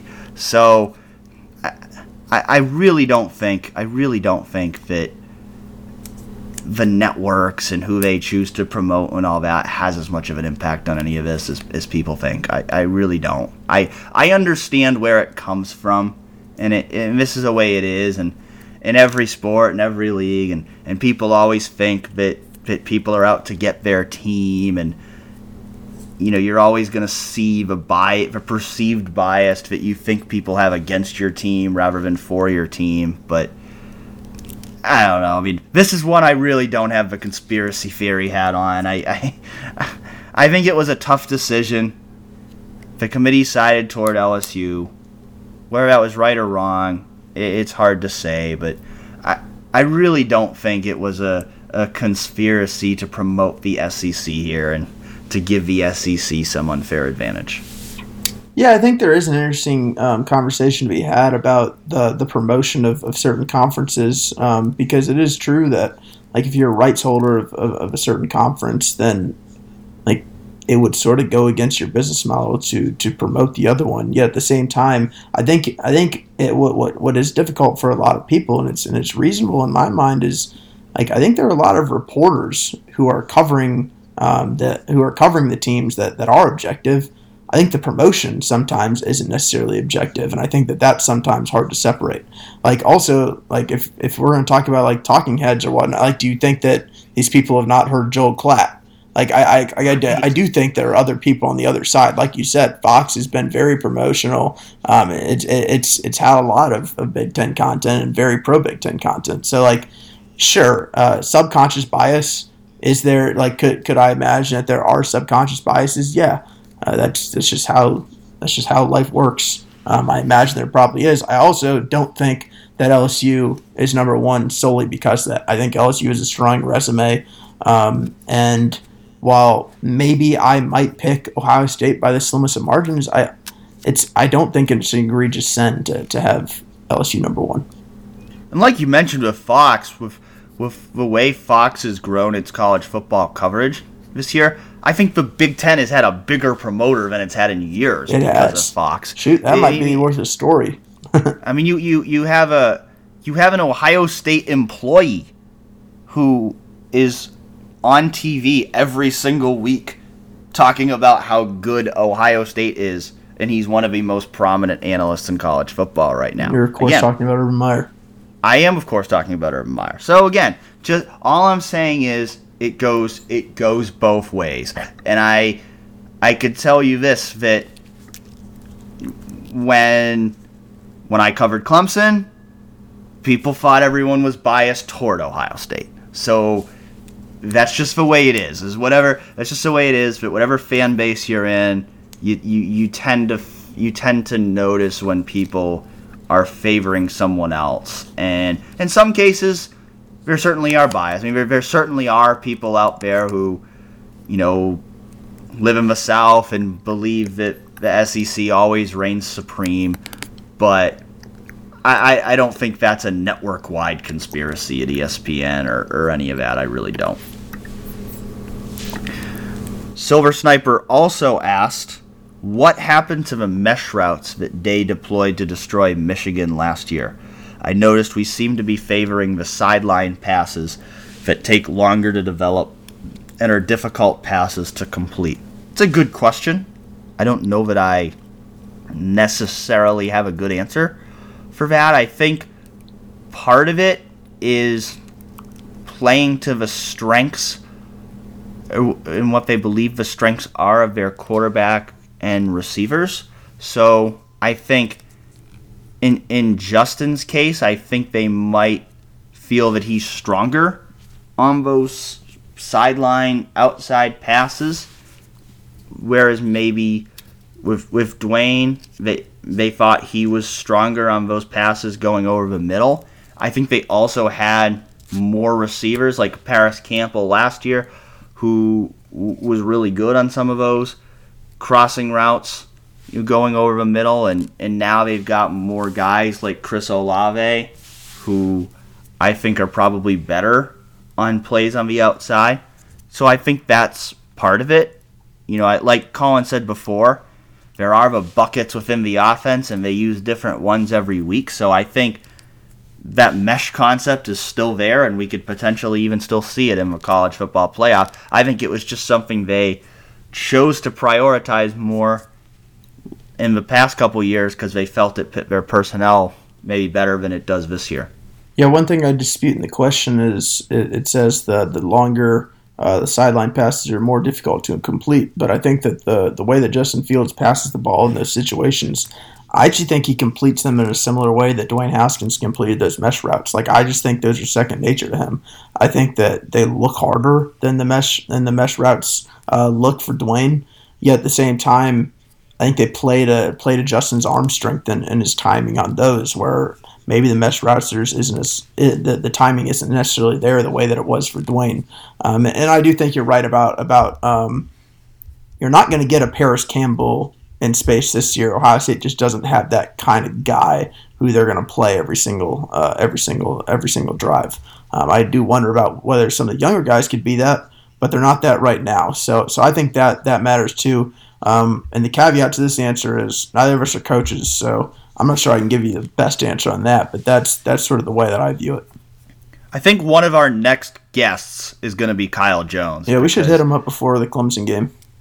No, I was actually thinking that already of, of getting Kyle Jones on here for a guest spot because we've had that specifically requested, and he he can definitely do a better job of answering some of your uh, coaching specific questions than we can. So that's something we'll try to make happen here in the near future let you guys know when that's coming. And that way you'll have the opportunity to ask him some questions that he can probably answer better than we can. Last question for tonight comes from Dark Sun GM. Brendan White didn't travel to the championship game for personal reasons. Any chance he's transferring? His role never really played out with how well Werner is playing. Well, I'll say first of all, as I've said before, I really don't like to speculate on whether players are going to transfer because I, I don't think that's fair to them. Uh, I I don't know what his personal reasons are, so again, don't don't really want to speculate on that because it could be any number of things. That said, I, I think obviously this year has not gone the way that anyone thought it was going to for Brendan White, and you know, I think certainly I believed he was going to play a huge role in this defense this year, and it, like he like he said, he just it just didn't pan out. Pete Werner ended up remaining a free down player, and with the way the defense is structured, with only one safety, Pete Werner playing that same linebacker spot, free cornerbacks, there just hasn't really been a role for for Brendan White, and I think there's probably multiple reasons for that. I think most likely he did not take to the role as well as they thought he would. I think the role that they tried to move him into as more of a linebacker than a safety, maybe that didn't fit his game as well as they thought it would. I think Pete Werner's development is also a big reason for that because they just didn't want to take him off the field. I think for whatever reason, the coaches feel like in most situations that Pete Werner is the guy they'd rather have out there than Brendan White.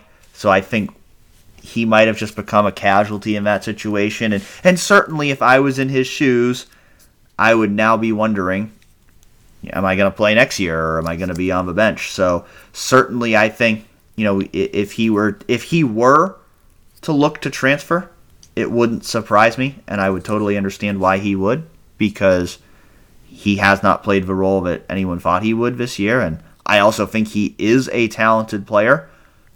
Why that hasn't led to more playing time this year, I don't know. But I think based on what we saw at the end of the 2018 season, when he was one of the best players on a bad defense, I, I think if he, whether at Ohio State or elsewhere, if he ends up in a situation where he is playing a regular role, I think he can be a playmaker and I think he can be a really good player. But we're just going to have to see how this this plays out here because right now other than the fact that he didn't make the trip to Indianapolis, we just don't have a lot of details, and I don't know if maybe there's been other behind the scene things that have led to why he hasn't played as much. But it's just been a bit of a weird season for him. Not the season that anyone expected for him. Ohio State's defense has, has done great without him playing much, so it's hard to really scrutinize the coaches for not playing him more. But it's definitely been surprising. Yeah, if you were to transfer, it's one of those that, that would just you'd, you'd be understandable of it because he's a Rose Bowl MVP. Comes into this year, it seems like they created a whole new position for him.